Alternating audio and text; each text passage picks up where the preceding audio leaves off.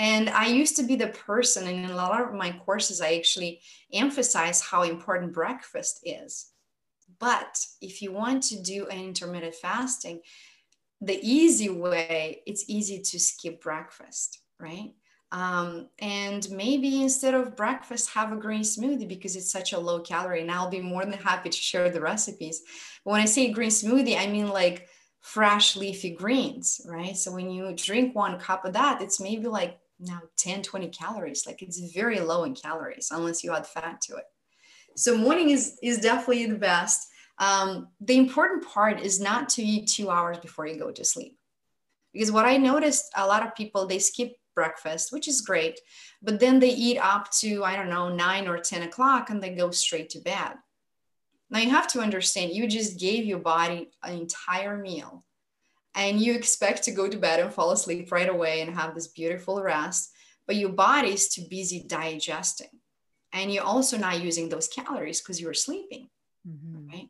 So if you're doing it, especially if weight is one of your goals, I would make sure to stop eating at 8 p.m., right? Or if you're going to sleep at 10, that, that's my hours. if somebody goes to sleep at 1, then I guess you can push it later. So breakfast is always easier. Uh, breakfast is always easier. One of the things that people will notice once they start the intermittent fasting is how dehydrated we are yeah, up to 70%, 74% of your body is water. So when you're fasting now, you have all that space to drink water and your skin is going to look much better. Your mood is going to increase and you're going to notice how much more water you have space for in your body. And even your energy level, because oftentimes when you eat a certain heavy meal, you feel very sluggish. You know, you might feel like you need a nap. But when you drink a lot of water and high quality water, you feel very energized because your body gets what it needs, right? So you'll notice yourself drinking a lot more water and, and covering the hydration process.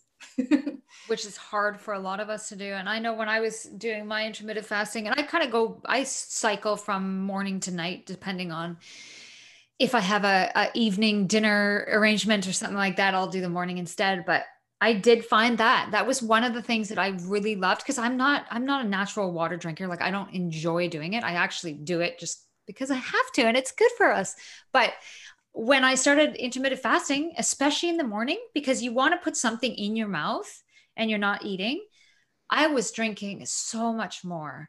And yes you're right. It does it your your energy level your clarity your mental you know your mental well-being your brain fog that all goes when you start getting into that fasting state for sure. It's quite it's actually quite amazing for sure. Um now with the the morning fast there is some controversy and i know a lot of people say that you should just have water only and then there's other people that say you could have like black tea or black coffee. You were talking about a smoothie. Does it really make a difference? Is it really going to throw our fasting benefits out the window if we if we add any of those things in besides just water? What do you what do you think about that? Uh, it goes back to bio-individuality, right? Um, I'm personally a very energized person. So if I do a full cup of coffee in the morning, I would need to make laps around my house right? So it depends it depends how you are. For me for me green smoothie gives me just in the right amount of energy but it's constant and it goes for long hours versus when you drink a coffee you got you get those spikes right? You go up and then you crash. So find you know what do you normally do? If you normally have one or two cups of coffee every day maybe coffee it is for you. If you don't drink coffee, um, then don't go for black co- black tea or black co- or black coffee. Obviously, the coffee is black, um, because that will give you too much energy. So whatever it is that works for you, as long as it's liquid and it doesn't have calories, and stay away from like sugary stuff, mm-hmm. right? Yeah. Um, when you say water, you can make water very exciting, right? Add a piece of lemon to it, add, you know, a celery stick, some cucumber, make make that spa water for yourself, right? Give yourself that treatment. And the beauty of fasting in the morning is I personally had the same thing as you. Drinking water is something I had to remind myself and it's not normal for me to drink a lot of water. But when I wake up, I make a point the first thing in the morning, I drink a big, tall glass of water. And when I do that, my body automatically asks for more water throughout the day. But if I skip that glass of water in the morning, then I forget to drink water. So that's a little hack that you can do, you know, and add some lemon to it, make it alkaline. Yeah, that's a great hack. And it and it gets your digestive system and your it wakes your body up, right? At that time. So it's great. That's that's one of the things I started doing. Same thing because I had to is have the water by my bed on the bedside table and just drink. Yep. Even if I don't feel like doing it, I still do it every day. And I know this sounds really disgusting, but there's also benefits to drinking water before you brush your teeth. There are bacteria in your mouth that have vitamin B. Uh-huh. And if you drink the water in the morning before you brush your teeth, I know everyone's like, that's so gross.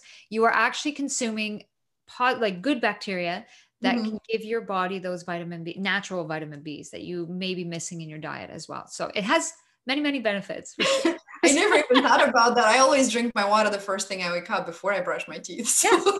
and that's a really good benefit of doing it is that vitamin D is get or vitamin B. So you get the bacteria in your mouth.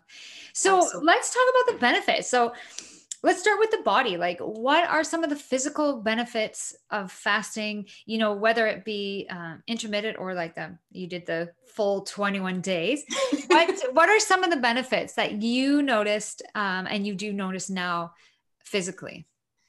Physically so it's a great way to strengthen your mitochondria. When you don't eat for a certain period of hours the weak cells they get to die and the strong ones they get to stick around right? It's the best way i can explain it. So you strengthen your body and